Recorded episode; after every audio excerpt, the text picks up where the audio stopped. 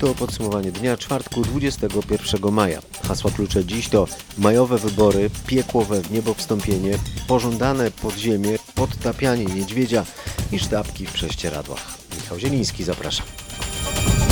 Długi weekend w Niemczech plus kontrole na drogach wjazdowych do Polski równa się gigantyczne korki. Dziesiątki tysięcy Polaków pracujących w Niemczech postanowiło skorzystać z długiego weekendu i ruszyć na wschód, do kraju. W Niemczech czwartek był wolny, to dzień w niebo wstąpienia. Ale to raczej do piekła zstąpili podróżni, którym przyszło czekać na wjazd do Polski nawet po ponad 10 godzin. Zarówno na autostradzie A4, jak i na A2 korki ciągnęły się po niemieckiej stronie po kilkadziesiąt kilometrów. Stojący w nich ludzie skarżyli się, że nie mają co jeść, pić. Kierowcy samochodów osobowych obwiniali tirowców, a kierowcy ciężarówek resztę. Z maili do redakcji wynika, że dochodziło nawet do rękoczynów. Nasi reporterzy byli na granicy w Świecku i w Jędrzychowicach, rozmawiali z kierowcami i przedstawicielami służb granicznych. Oto dźwiękowy skrót efektów ich pracy.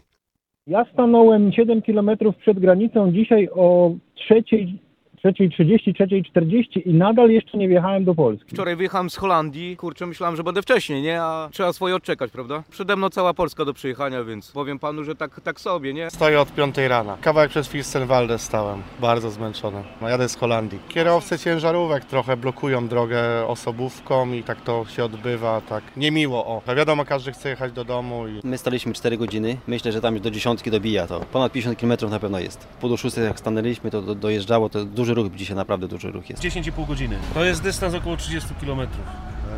Prasów bez komentarza. Gdzie są służby? 19 godzin. Przez Austrię porażka. Tragedia! Poraż- Tragedia! Porażka. Półtora godziny, półtora godziny my spali na autostradzie wszyscy. Od tunelu jadę od czwartej rano. do kierowców ciężarowych, którzy blokują pas dla osobówek na granicy na Siwiecku. Specjalnie blokują, żebyśmy my, osobówki, nie przejechały szybkiej granicy. Zator na granicach jest spowodowany przez samochody osobowe, a nie przez samochody ciężarowe. Proszę nie oczerniać też kierowców ciężarówek, którzy nie podlegają żadnej kontroli na granicy, tylko samochody osobowe. Będzie ogromna kara pieniężna wzniesiona na pewno na firmę, ponieważ e, rozładunek miał być w Krapkowicach na godzinę ósmą. E, Już w tej chwili na pewno będzie nieosiągalny ten dojazd do tych Krapkowic na tą godzinę. Toalety, woda, cokolwiek? Nic nie ma po drodze, ludzie śpią normalnie po w samochodach, także jest ciężko. Potrzebujemy wody, nie ma co pić. Ludzie tutaj zaczynają narzekać. Nie ma co pić, nie ma co jeść. Nie przyjmujemy kart lokalizacyjnych w formie papierowej osobom, które podlegają kwarantannie wypełniane w systemie elektronicznym. No, wprowadzenie tak y, do 5 minut na pewno nam zajmuje. Właśnie tych korków na granicy właśnie ją przekroczyliśmy. To problemem nie są kierowcy ani ciężarówek, ani, ciężar, ani samochodów osobowych. Problemem jest to, że na tak dużej granicy jak Świecko stoi jeden człowiek z termometrem i mierzy temperaturę całej Europie. Po południu dostaliśmy informację, że pomiar temperatury prowadzi tam dwóch funkcjonariuszy, a późnym popołudniem korków już prawie nie było. Cała Europa szykuje się tymczasem do otwarcia granic w połowie czerwca. Na razie nie są to działania skoordynowane w ramach Unii Europejskiej. Rozmawiali o tym natomiast w ramach wideokonferencji szefowie dyplomacji 10 krajów tworzących strefę od Francji i Beneluxu przez Niemcy z Austrią, Szwajcarią i Danią po Polskę i Czechy. Polska na razie nie podjęła w tej sprawie decyzji. Przywrócone w związku z epidemią koronawirusa w połowie marca kontrole na granicy według obecnych przepisów obowiązują w Polsce do 12 czerwca. Prawo i Sprawiedliwość chce nowych wyborów prezydenckich 28 maja, ogłosił premier. Mateusz Morawiecki wciąż jednak nie opublikował uchwały Państwowej Komisji Wyborczej w sprawie wyborów widmo z 10 maja, a taka publikacja umożliwi marszałek Sejmu w ciągu 14 dni wyznaczenie nowego terminu głosowania. O szczegółach Patryk Michalski. Mateusz Morawiecki wyprzedził Elżbietę Witek, bo jako premier nie ma kompetencji do wyznaczania terminu wyborów prezydenckich. Można się jednak spodziewać, że decyzja marszałek Sejmu będzie zgodna z oczekiwaniami partii rządzącej. Wybory w późniejszym terminie według szefa rządu mogłyby oznaczać, że nowo wybrany prezydent byłby zaprzysiężony już po wygaśnięciu kadencji Andrzeja Dudy. Późniejszy termin nie byłby wskazany, ponieważ potem em, 6, do 6 sierpnia kończy się, kon- kończy się kadencja prezydenta. Podobnie uważa szef PKW Sylwester Marciniak. Dodam, że ustawa, na podstawie której mają zostać przeprowadzone mieszane wybory, korespondencyjne i w lokalach, jest jeszcze w Senacie. W ekspertyzach konstytucjonaliści uznają ją za niezgodną z konstytucją i standardami w pełni demokratycznych wyborów. Wyborom prezydenckim poświęcona była niemal cała czwartkowa poranna rozmowa w RMFFM. Gościem był tym razem lider lewicy Włodzimierz Czarzasty. Robert Mazurek poprosił go m.in. o komentarz do głośnego i szeroko znanego płaczu Szymona Hołowni nad konstytucją. 60-letni były działacz PZPR Włodzimierz Czarzasty zarzucił starającemu się o prezydenturę młodemu byłemu publicyście i showmanowi stacji TVN, że jak to ujął, dziś całuje Biblię, a jutro płacze nad konstytucją. Oczywiście, że płaczę, tak? To znaczy, ja mam taką sytuację, że jak coś mnie poruszy do głębi, to tracę głos. To znaczy, tak, zaczynam, e, brakuje mi po prostu głosu, tak? To, to się jakoś nawet nazywa, e, że krtań, tam coś się robi z krtanią. Są rzeczy, które mnie. Jestem normalnym facetem, tak? E, wie pan, to tylko. Ale w kampanii pan nie płacze. W piosence, tak? Natomiast nie będę, wie pan, nie płaczę obłudnie, no po prostu, e, wie pan, to, to, ten pan Hołownia, ja go nie znam, no ale wie pan, ja czytam, co on mówił, tak? Ja czytam, co on mówił pół roku temu, co on mówił rok temu. No dobrze, dobrze, ale z całym szacunkiem niech pan zobaczy. Była taka książka, nie będziesz miał bogów cudzych przede mną. E, nie najlepsza zresztą. To nie książka, wie to pan, przekazanie. Tytuł, tytuł, tytuł, tytuł generalnie pasuje. No po prostu po co robić siebie lewicowca, po co opowiadać bzdury, jeżeli można wystarczy e, popatrzeć, co się mówiło rok temu. Po co robić siebie idiotę? Ja nie rozumiem tego po prostu. No, ale nie, nie rozumiem. Dobrze, ale wie tak? pan co, chętnie by się pan zamienił z Hołownią na sondaże, no umówmy się. On ma Nie, 15%, w ogóle Robert Biedroń 5%. Proszę pana, e, taki sposób myślenia mnie nie odpowiada. Nie, za, nie, zamienię się, nie chcę się zamieniać z Hołownią, bo nie zmieniam zdania. Wie pan, ja dostaję po tyłku za to, że generalnie mam swoją przeszłość, wiadomo, wiadomo w jakiej partii byłem, czepiłem się tej lewicy, czy dobrze, czy źle, czy koniunkturalnie, czy niekoniunkturalnie. Z każdym mogę na ten temat po, pogadać, ale mam 60 lat i jestem bez przerwy na lewicy, tak? I, i wie pan, i, i tych wszystkich facetów, łebków, którzy zmieniają partię co dwa tygodnie i poglądy co dwa tygodnie, naprawdę mam głęboko w nosie i mogę się z tego śmiać. Mogą się ze mnie śmiać, że przyszedłem z PZPR-u, a w tej chwili wszedłem do Sejmu z 30-tysięcznym wynikiem, czy tam nawet większym. E, To jest mój dorobek, mam swoje życie, tak? Mam czego bronić. Jestem z tego po prostu w wielu sprawach dumny, chociaż też zrobiłem wiele głupot, z których nie jestem dumny. Ale mówię o tym jasno, a nie po prostu dzisiaj ca- całuję Biblię, jutro płaczę nad konstytucją. W dalszej części wypowiedzi polityk zaczął nawet używać słów nieprzyzwoitych. Bronił się potem, że są one w słowniku, który ma w swojej bibliotece. Co było dalej? O tym pod koniec podsumowania dnia. A teraz czas na codzienny bilans zachorowań na koronawirusa. Liczba potwierdzonych przypadków w ciągu ostatniej doby zwiększyła się o 404. Ponownie dwie trzecie z tych przypadków przypada na województwo śląskie.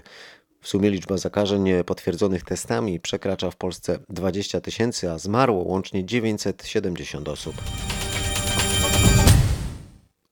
A teraz e, w podsumowaniu dnia spór o chlorochinę. Czy skoro zażywają amerykański prezydent Donald Trump, ujawnił to na początku, to pomaga ona nie tylko leczyć, ale też zabezpiecza przed koronawirusem? Czy może raczej, jak ostrzegł wczoraj główny ekspert Światowej Organizacji Zdrowia Mike Ryan, nie ma dowodów na to, by chlorochina coś dawała, a przynosi niebezpieczne dla zdrowia skutki uboczne? Czy wobec tego sporu lek powinien być podawany chorym z powodu koronawirusa w Polsce, która jest jednym z krajów, gdzie oficjalnie uznaje się ten środek za skuteczny w leczeniu COVID-19? Czy raczej w ten sposób tylko szkodzi się pacjentom? Już w połowie marca, powołując się na wyniki testów klinicznych w Chinach, Polski Urząd Rejestracji Produktów Leczniczych, Wyrobów Medycznych i Produktów Biobójczych zgodził się na rozszerzenie listy wskazań terapeutycznych chlorochiny o zakażenie koronawirusami, w tym COVID SARS-CoV-2. W naszym kraju jedna z prywatnych firm farmaceutycznych produkuje tę chlorochinę. Według opinii z obozu zwolenników chlorochiny ostrzeżenia przed tym lekiem mogą być skutkiem działań lobbingowych, które mają na celu skompromitowanie taniego i skutecznego środka. Pierwszy obóz takie tezy nazywa teoriami spiskowymi. W każdym razie ten spór może wkrótce się rozstrzygnąć. W Wielkiej Brytanii mają być przeprowadzone dość szeroko zakrojone badania skuteczności chlorochiny, czy też pokrewnej hydroksy chlorochiny. To mają być eksperymenty na sporej próbie 10 tysięcy osób. Więcej na ten temat z Londynu Bogdan Frymorgan. Pierwsza grupa ochotników to pracownicy szpitali oraz ośrodków opieki z Brighton i Oxfordu. Część z nich otrzyma hydroksychlorochinę, natomiast pozostali placebo. Po zbadaniu ochotników jeszcze przed końcem roku lekarze powinni dysponować statystycznym dowodem na to, czy lek ten działa prewencyjnie, czy może w zderzeniu z koronawirusem ma właściwości szkodliwe. Tylko pozytywny wynik takiego testu może wpłynąć na decyzję o szerszym zastosowaniu środka przeciwko malarii, który rutynowo używany jest także w leczeniu chorób autoimmunologicznych. W podsumowaniu dnia za chwilę zmierzymy te, y, temperaturę sporu między mocarstwami, ale najpierw posłuchajmy Pawła Żuchowskiego, który informował w czwartek w faktach z Waszyngtonu o sytuacji w Stanach Zjednoczonych, gdzie znów wzrosła liczba zmarłych na COVID-19. Dzień dobry. Lepiej jest w Nowym Jorku. Tam faktycznie poprawia się sytuacja, jednak w wielu innych amerykańskich stanach umierają pacjenci, którzy od wielu dni podłączeni byli do respiratorów, ale trzeba powiedzieć sobie otwarcie, że ludzie przestają stosować dystans społeczny, rezygnują ze środków ostrożności. To sprzyja rozprzestrzenianiu się e, wirusa. Wciąż do szpitali trafiają nowi chorzy. E, Problemem w USA staje się też tajemnicza choroba dotykająca dzieci, która może mieć związek z koronawirusem. W stanie Nowy Jork zdiagnozowano już 137 przypadków wieloukładowego zespołu zapalnego u dzieci. Gubernator Andrew Cuomo zaapelował, aby inne stany, a także kraje zaczęły bacznie przyglądać się dzieciom, które trafiają do szpitali. Prezydent Donald Trump ponownie atakuje Chiny, które oskarża o spóźnione informowanie świata o skali zagrożenia koronawirusem. Tym razem oskarżył swojego rywala w wyborach prezydenckich Joe Bidena o to, że jest wspierany jakoby przez chińskich komunistów. Chiny prowadzą zmasowaną kampanię dezinformacyjną, bo robią wszystko, by śpioch Joe Biden wygrał wyścig prezydencki. Tak napisał na Twitterze Donald Trump, dodając, że Chinom zależy na tym, by, jak to ujął przywódca USA, mogły nadal rabować Stany Zjednoczone tak, jak to czyniły od dziesięcioleci, dopóki ja, czyli Donald Trump, się nie pojawił. Stosunki między oboma krajami rzeczywiście się pogarszają. Waszyngton ujawnił, że sprzedaje Tajwanowi torpedy, a Chiny, przypomnę, uważają Tajwan za swoją zbuntowaną prowincję. Jeśli chodzi natomiast o kupowanie, to według sondażu publikowanego przez Bloomberga już 40% Amerykanów deklaruje w sondażu, że woli nie kupować niczego, co pochodzi z Chin. Na dodatek nowe dane o bezrobociu w Stanach Zjednoczonych wskazują, że już prawie 40 milionów ludzi w tym kraju straciło pracę od początku epidemii, Donald Trump, jak słyszeliście, oskarża o te skutki, o wywołanie tych skutków właśnie chińskie władze. Nic dziwnego, że w takich czasach pożądane, oczywiście przez bogatych, stały się bunkry. Za chwilę w podsumowaniu dnia o tym, jak dobrze się teraz sprzedają, ale wcześniej ważne informacje, między innymi o podatkach. To będą informacje o polskiej gospodarce. Jak mówiłem, jej większość ma się fatalnie. Dane o polskiej produkcji w kwietniu są jeszcze gorsze niż spodziewali się eksperci.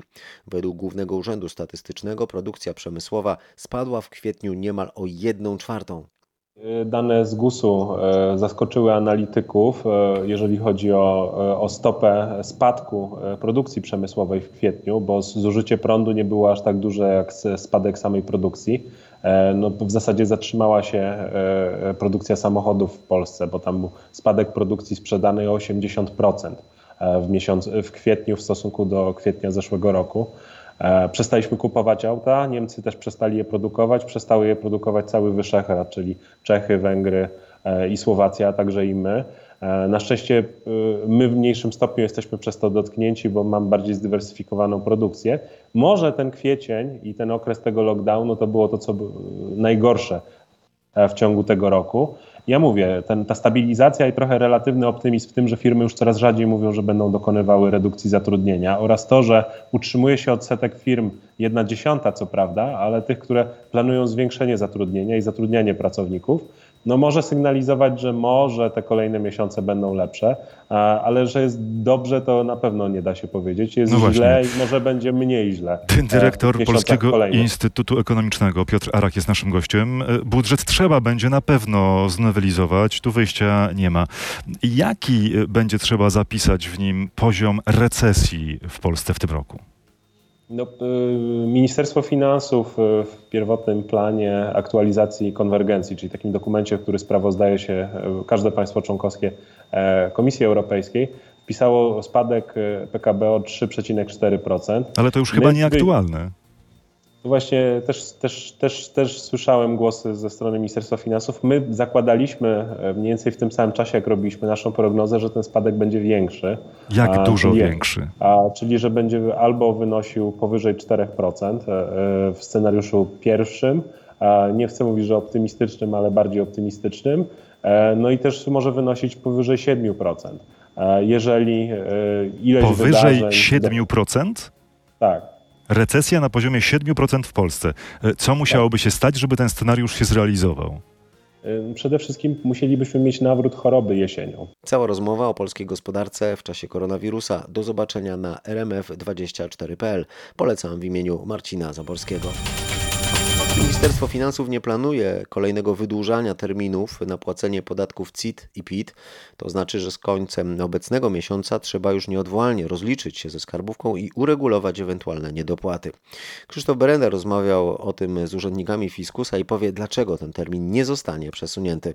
Dlatego, że państwo potrzebuje pieniędzy na ratowanie miejsc pracy i mówiąc szerzej, na walkę z całym zdrowotnym i gospodarczym kryzysem koronawirusowym. Poza tym mamy już odmrożoną dużą część gospodarki. Warto przypomnieć, że Ministerstwo Finansów raz przesunęło termin składania zeznań podatkowych i opłacenia PIT-u oraz CIT-u. Pierwotnie mieliśmy to robić do końca kwietnia, ale przesunięto to o miesiąc, no i ten dodatkowy miesiąc za kilka dni się kończy. Jeżeli pomimo tego ktoś nie jest w stanie zapłacić podatku za zeszły rok, to jak mówią urzędnicy, powinien jak najszybciej zwrócić się do Urzędu Skarbowego. Można bowiem indywidualnie wnioskować o opóźnienie płatności, odroczenie albo w skrajnej sytuacji nawet o umorzenie. Taniej jest w restauracjach. Nasz dziennikarz informował w czwartek, że po ponownym otwarciu punktów gastronomicznych w Krakowie ceny spadły mniej więcej o 10% w stosunku do poziomu sprzed pandemii. Nie ma jak do tej pory żadnych skarg na działanie barów i restauracji w związku z nowymi zasadami bezpieczeństwa, tak mówi Dominika Łatak-Glonek y, z wojewódzkiego sanepidu w Krakowie. A restaurator Piotr Szelong zapewnia, że nie ma kłopotów z klientami. Na chwilę obecną do Powiatowej Stacji Sanitarno-Epidemiologicznej w Krakowie nie wpływają skargi narażące łamanie przepisów związane z bezpieczeństwem w czasie epidemii, ale oczywiście jeżeli takie się pojawią, będziemy przeprowadzać kontrolę. E, Sytuacja, w jakiej funkcjonują od czterech dni lokale gastronomiczne jest nowa i trudna, w związku z tym chcemy bardziej pomagać i doradzać niż karać. Klienci stosują się do tych nowych zasad obostrzeń. Bez najmniejszego problemu jest dezynfekcja rąk i o cokolwiek poprosimy nasza obsługa, do wszystkiego się stosują. Na pewno to jakoś wpłynęło na obsługę, mm, troszeczkę byli tym może nie zdziwieni, tylko przystosowali się do innego funkcjonowania, ale nie jest to jakoś bardzo uciążliwe. Dla niektórych firm obecny czas jest jednak okresem najlepszej koniunktury w ich historii. W takich czasach zyskują szybko na popularności, na przykład bunkry. Na taki zwykły, niewielki trzeba wydać kilkaset tysięcy złotych, na luksusowy schron premium nawet miliony. Międzynarodowe firmy oferujące takie schrony yy, informują o wielokrotnym zwiększeniu liczby zamówień. O tym, jak prywatne bunkry sprzedają się w Rosji, opowie z Moskwy nasz korespondent Przemysław Marzec. Bunkry ze Stanów Zjednoczonych czy budowane przez rosyjskie firmy trafiają głównie do podmoskiewskich miejscowości jak Rublowka, gdzie domy posiadają bogaci Rosjanie. To może być jeden pokój bezpieczeństwa albo bunkier mieszkanie, gdzie komfortowo przez wiele miesięcy odcięta od świata może żyć cała rodzina. Od tego także zależy cena, jak również od wyposażenia. Do Rosji z USA gotową konstrukcję w pełni wyposażoną wysyła się transportem morskim. Rosjanie twierdzą, że po doświadczeniu zimnej wojny to oni potrafią budować najlepsze bunkry, których drzwi są takie same jak na łodziach podwodnych. Właściciele takich konstrukcji chętnie przechowują w nich cenne obrazy i biżuterię. A skarby można też przechowywać w stosie pościeli. Przekonały się o tym francuskie dzieci, które nudząc się w czasie kwarantanny myszkowały w domu babci. Posłuchajcie relacji naszego francuskiego korespondenta Marka Gładysza. Dwie kilogramowe sztabki złota warte ponad 100 tysięcy euro odkryte zostały przypadkiem przez kilkunastoletnie dzieci w dawnym domu ich babci w mieście Wondon koło Doliny Loary, z którego rodzice zakazali im wychodzić z powodu ogólnokrajowej kwarantanny. Chłopiec i dziewczynka z nudów zaczęli wszędzie szperać i znaleźli sztabki cennego metalu w stosie starych prześcieradeł, które miały zostać wyrzucone. Okazało się, że schowała je tam ich nieżyjąca już babcia i nikt w rodzinie o tym nie wiedział. Kto wiedział, że prezes firmy, która dostarczyła bez przetargu sprzęt Małopolskiej Straży Pożarnej, pożarnej ma zarzuty korupcyjne? W podsumowaniu dnia znów o tym, jak się zarabia podczas pandemii. Tym razem chodzi nie o bunkry, ale o namioty stelażowe, a właściwie całe przyczepy, na których te namioty są montowane. E, Takie przyczepy zostały kupione na mocy nadzwyczajnej ustawy związanej z pandemią bez przetargu. Reporterzy śledczy RMFFM Krzysztof Zasada o tym, czym zajmowała się firma, a Marek Balawajder o tym, jak przedsiębiorstwo zdobyło ten kontrakt bez przetargu. Przez lata firma dostarczała wojsku m.in. namioty. Jakiś czas temu działalnością tej spółki zainteresowała się służba kontrwywiadu wojskowego. Ostatecznie w styczniu prokuratura zleciła Centralnemu Biuru Antykorupcyjnemu zatrzymanie trzech żołnierzy i dwóch biznesmenów, w tym prezesa. Usłyszeli korupcyjne zarzuty ustawiania przetargów i wręczania łapówek. Sąd orzekł o areszcie. Jak usłyszeliśmy, namiotowa firma jest już w wojsku skończona. Wszystko wskazuje na to, że zamawiający, a więc Wojewódzka Komenda Straży nie znała przeszłości wybranego dostawcy albo ta przeszłość nie przeszkadzała. To bardzo dziwne, bo jak się dowiedzieliśmy wobec prezesa firmy Agencja Bezpieczeństwa Wewnętrznego od dwóch miesięcy prowadzi postępowanie dotyczące odebrania dostępu do informacji niejawnych. Nasi rozmówcy twierdzą, że zawiodła komunikacja ze służbami i procedury sprawdzania przedsiębiorców w sytuacjach bezprzetargowych zamówień, które umożliwiono w związku z epidemią koronawirusa. Sześć zarzutów oszustwa dla 26-latki zatrzymanej w tym tygodniu przez policjantów z Gdańska. Kobieta w dość nietypowy sposób okradała sklep na gdańskiej Morenie, który stracił przez nią prawie 2,5 tysiąca złotych. Kuba Kauga o tym, w jaki sposób kobieta wynosiła bezprawnie towary ze sklepu. Między innymi odkurzacz, opiekacz, blender, klocki Lego, grę milionerzy i inne zabawki, materac czy suszarko lokówkę wyniosła ze sklepu, naklejając wcześniej na te towary kody od warzyw i owoców. Przechodząc przez kasę samoobsługową płaciła za nie od kilku do maksymalnie 30 zł. Jak powiedziała mi Karina Kamińska, rzecznik gdańskiej policji, kobieta przyznała się do winy i chce dobrowolnego poddania się karze. Teoretycznie za oszustwo grozić może jej do 8 lat więzienia, ale niewykluczone, że sprawa skończy się jedynie grzywną. O tym, jak usłyszałem od policjantów, decydować będzie prokuratura. Według moich nieoficjalnych informacji młoda kobieta pracuje dla jednej z kancelarii adwokackich. Prawnicy mają zająć się napastnikiem, który zaatakował niedźwiedzicę w warszawskim zoo. Mężczyzna pod wpływem alkoholu próbował podtapiać zwierzę. Na wybiegu była tylko jedna starsza niedźwiedzica, Sabina. Zwierzę ma cyrkową przeszłość i prawdopodobnie dlatego nie doszło do tragedii, oceniają pracownicy ogrodu zoologicznego. Grzegorz Kwolek dowiadywał się po południu, jak czuje się zaatakowane zwierzę. Na szczęście skończyło się tylko na mocnym stresie. Zwierzę nie odniosło żadnych obrażeń. I jak usłyszałem od pracowników zoo, Sabina jest mocno zdenerwowana. Przez dłuższy czas nie chciała wyjść z fosy i tylko porykiwała w kierunku, z którego skoczył na nią kilka godzin temu pijany napastnik. Na wybiegu od strony trasy WZ na ogół przebywają dwie niedźwiedzice, właśnie Sabina i Mała. Obie kilka lat temu zostały odebrane z cyrku. Warszawskie zoo podkreśla, że takie ataki na zwierzęta jak ten dzisiejszy są dla nich źródłem dużego dyskomfortu. Zoo chce ukarania sprawcy. A co słychać w łódzkim zoo? Z Laosu, Filipin i Hongkongu mają przyjechać rośliny do egzotycznej dżungli w Nowym Orientarium.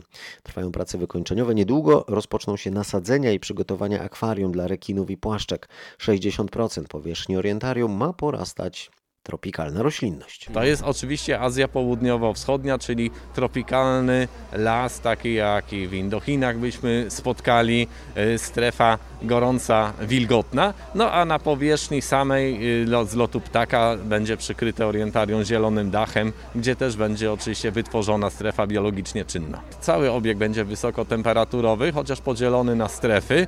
Najcieplejsze będą wyspy sundyjskie, gdzie generalnie zamierzamy utrzymywać wilgotność około 70-80% i temperaturę 25 stopni, czyli tutaj będzie po prostu tropik klasyczny. Mówi Arkadiusz Jaksa z łódzkiego zoo. W orientarium zamieszkają niedźwiedzie malajskie, gibony, słonie indyjskie, pantery i rekiny.